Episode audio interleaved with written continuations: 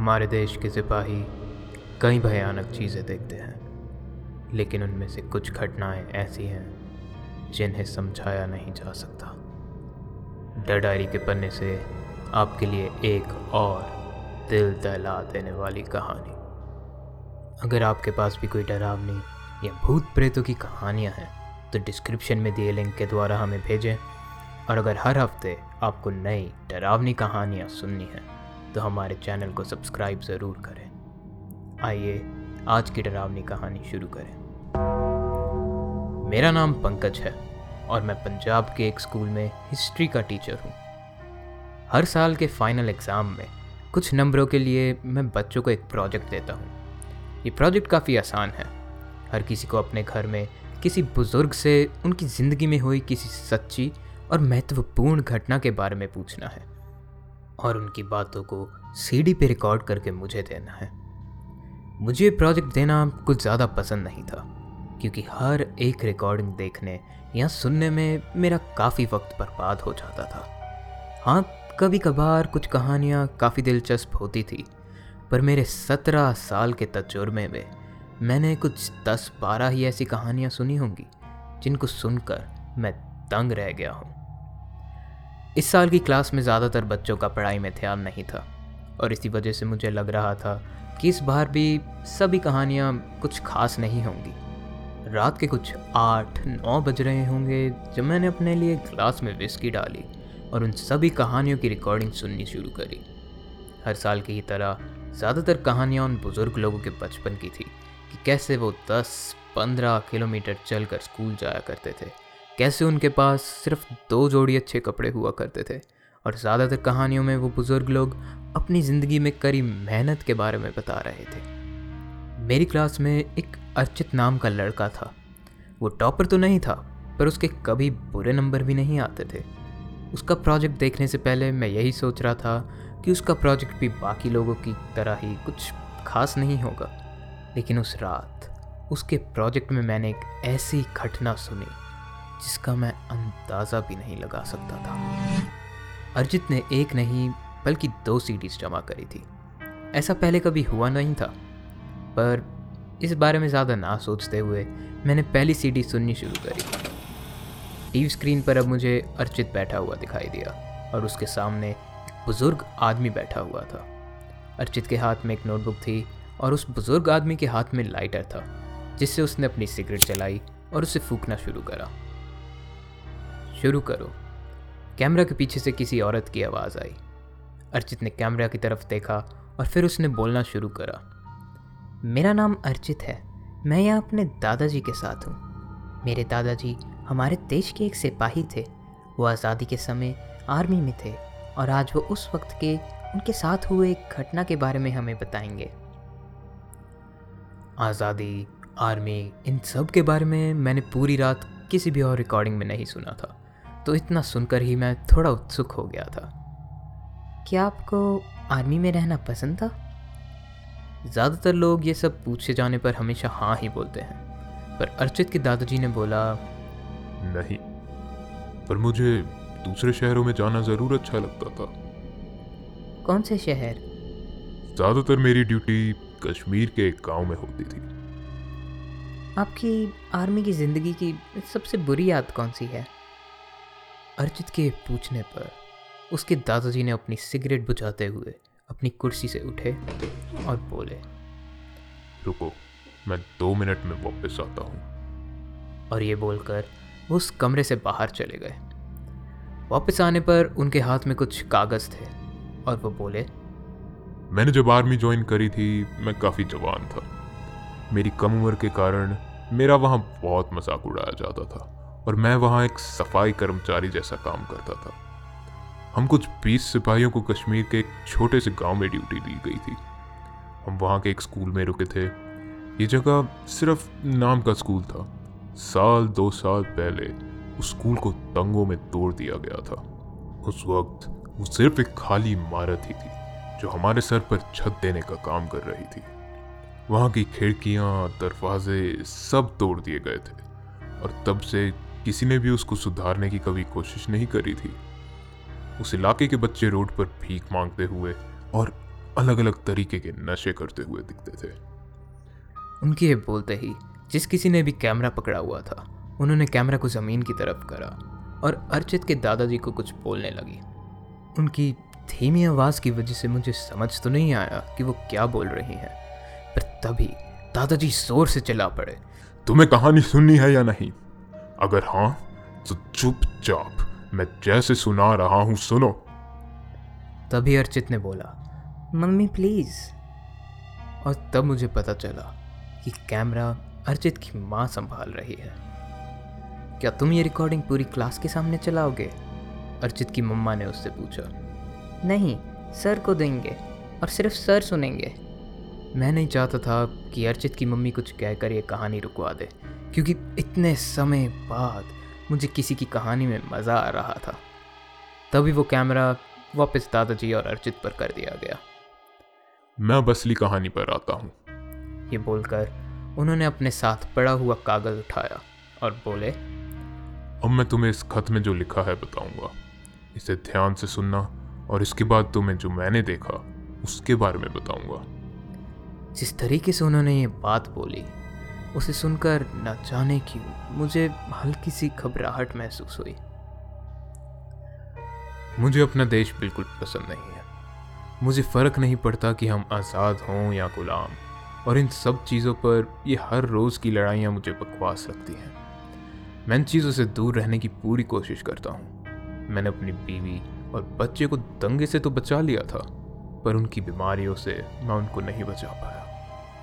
मेरा बेटा तो बिना ज़्यादा दर्द के काफ़ी जल्दी चल बसा, पर मेरी बीवी काफ़ी वक्त दर्द सहने के बाद गुजरी। मैं चाहकर भी उनके लिए कुछ नहीं कर पाया। मैं बस एक ही चीज़ कह सकता हूँ कि मैं उनके लिए हर कदम पर, उनकी आखिरी सांसों तक उनके साथ मौजूद था। मैंने काम पर जाना छोड़ दिया था और मुझे किसी ने भी काम पर वापस नहीं बुलाया। मैं स्कूल में सफाई का काम करता था और मेरा घर स्कूल के एकदम सामने ही था। दिन में दो तीन घंटे जाकर मैं काम कर सकता था, पर मेरा वहाँ होने ना होने से किसी को फ़र्क नहीं पड़ता था। मैंने अपनी बीवी और बेटे को हॉस्पिटल में भर्ती कराने की भी कोशिश करी, पर पैसों की कमी की वजह से उनका इलाज नहीं करवा पाया। उन दोनों के गुजर जाने के बाद की मुझे कम ही चीज़ें याद हैं। मैंने खाना पीना सब छोड़ दिया था। मुझे ऐसा लगने लग गया था कि मेरा शरीर किसी भी समय काम करना बंद कर देगा। मुझे बहुत अकेलापन महसूस होता था और सिर्फ मेरा रेडियो ही था जो उस अकेलेपन को कुछ कम कर देता था। मुझे उस पर बजते गाने भी समझ नहीं आते थे, क्योंकि ज़्यादातर गाने अंग्रेज़ी में हुआ करते थे, पर फिर भी रेडियो पे आवाज़ें सुनकर मुझे अच्छा लगता था। महीने दो महीने बाद जब मैं अपने घर से बाहर निकला तो तब भी मैं अपने साथ अपना रेडियो लेके चलता था। सोते समय, उठते समय, हर वक्त मैं जहाँ कहीं भी हूँ मैं उस पर लोगों की आवाज़ें और गाने सुनता रहता था और उसको कभी बंद नहीं करता था। मेरे साथ उस रेडियो के अलावा और कोई भी नहीं था और उसकी आवाज़ के बिना मैं ज़िंदा नहीं रह सकता था। कुछ महीने ऐसे ही बिताने के बाद मैंने अपने काम पर वापस जाना शुरू करा और मेरा रेडियो यहाँ भी मेरे साथ आया। मुझे उस रेडियो के बारे में किसी ने कुछ नहीं बोला, क्योंकि सबको पता था कि मेरी बीवी और बेटे के साथ क्या हुआ था। जो को भी मुझसे मिलता बस मुझे एक छोटी सी मुस्कान देकर आगे बढ़ जाता। स्कूल की ज़मीन पर काफ़ी जगहों पर चिपचिपी चीज़ें लगी होती थी, तो मेरा ज़्यादातर समय सफाई में ही निकल जाता था। कुछ दिनों मैं टेबल और कुर्सियों को साफ़ करता था और कुछ दिनों लाइट और पंखों जैसी चीज़ों को। मुझे अपने काम पे नाज था, क्योंकि मेरे बिना स्कूल का इस तरीके से ध्यान और कौन रखता। कभी कभार जब मुझे मेरी बीवी और बेटे की याद आती तो मैं रेडियो की आवाज़ बढ़ा देता और स्कूल के बेसमेंट के एक कमरे में जाके सो जाता था। स्कूल की कैंटीन से खाना मिल जाता था और घर पर अब मेरे लिए कुछ ना होने के कारण मैंने वहीं सोना शुरू कर दिया। मेरा रेडियो दिन भर और पूरी रात चला करता था, पर एक दिन सुबह जब मैं उठा तो मेरा रेडियो बंद था। मैंने अपने रेडियो को चलाने की पूरी कोशिश करी, लेकिन रेडियो में क्या खराबी आई है मुझे समझ नहीं आ रहा था। मैंने पूरा दिन बस अपने रेडियो को ठीक करने की कोशिश में लगा दिया और अब मैं रोने लग गया था। मुझे अब और कुछ समझ नहीं आ रहा था। मैंने उसी वक्त ये फैसला लिया कि अगर ये रेडियो सूरज के डूबने तक ठीक नहीं हुआ तो तो मैं अपनी जान ले लूँगा। मैं ये खत इसलिए लिख रहा हूँ क्योंकि अब सूरज के डूबने में ज़्यादा समय नहीं रहा और मेरा रेडियो अभी तक ठीक नहीं हुआ है और मुझे पता है कि मुझे अब क्या करना है। मैं स्कूल के टीचर्स, बच्चों, सबको एक आखिरी बार अलविदा बोल के आना चाहता था, पर मेरे रेडियो के बिना मुझे इस कमरे से निकलने की बाहर तक की हिम्मत नहीं थी। रेडियो के काम ना करने की वजह से उस खामोशी में मुझे ऐसा लग रहा था कि जैसे मेरी बीवी और बेटे की अभी ही मौत हुई हो। मैं अब इस दुनिया में और नहीं रहना चाहता। मैं इस कमरे को दरवाज़ा अंदर से बंद कर रहा हूँ और अपना रेडियो और उसके नीचे ये चिट्ठी, इसको दरवाजे के बाहर छोड़ रहा हूँ। मैं नहीं चाहता कोई भी मुझे ऐसे देखे। अगर आप ये चिट्ठी पढ़ रहे हैं तो आपसे बस मेरी एक ही विनती है कि आप ये दरवाज़ा ना खोलें और मेरे को भूल जाएं, लेकिन अगर हो सके तो बस मेरे रेडियो को फिर से ठीक कर दीजिए। उम्मीद है कि मेरी जगह स्कूल में जो कोई भी आएगा वो स्कूल को उतना ही साफ रखेगा जितना मैं रखता था। सूरज अब ढल चुका है और मैं अपने बीवी और बेटे से मिलने जा रहा हूँ। अर्चित की आंखों में अब आंसू बह रहे थे और उसने अपने दादाजी की ये सारी बातें बताने के लिए शुक्रिया बोला। तभी अर्चित की मम्मी बोली, बहुत हो गया, अब इस कहानी को ख़त्म करो। पर अर्चित ने जवाब में अपनी मम्मी को बोला, दादाजी ने शुरुआत में ही बोला था कि वो इस चिट्ठी को पढ़ने के बाद उन्होंने जो कुछ भी देखा वो भी बताएंगे। और जैसे ही उसके दादाजी ने अपना मुँह खोला उसी वक्त वो वीडियो ख़त्म हो गई।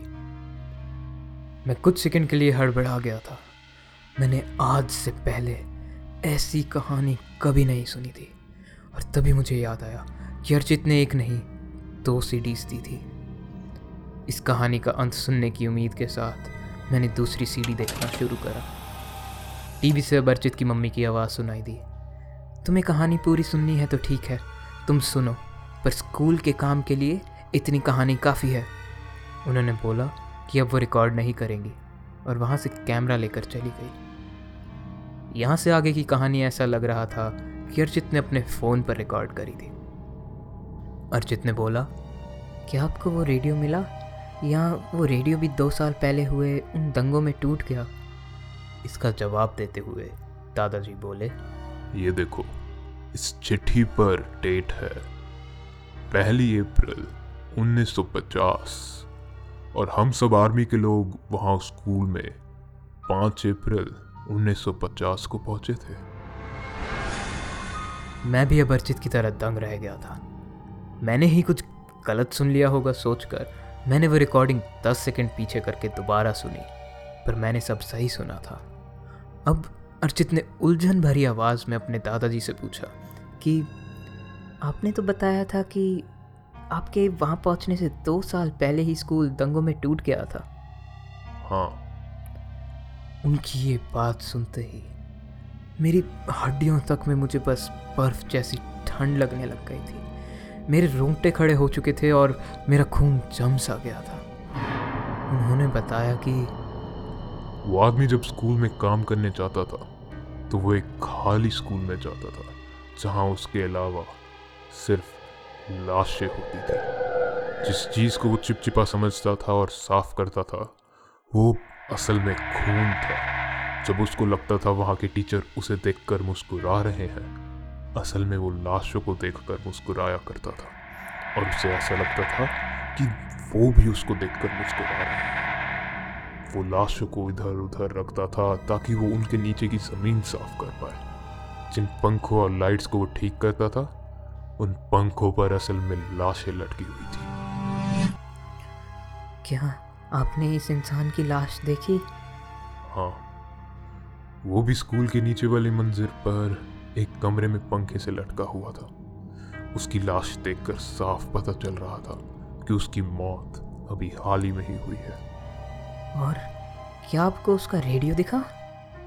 हाँ, वो भी उस कमरे के बाहर ही रखा था, लेकिन अजीब बात तो ये है कि वो रेडियो अभी भी चल रहा था। उम्मीद है आपको डर डायरी की आज की ये कहानी पसंद आई होगी। अगर आपको ये कहानी अच्छी लगी तो हमें कमेंट्स में बताएं और अपने किसी दोस्त को भी सुनाएं। और इस वीडियो को लाइक और हमारे चैनल को सब्सक्राइब करना ना भूलें। अभी के लिए अलविदा और आपसे जल्द ही दोबारा मुलाकात होगी।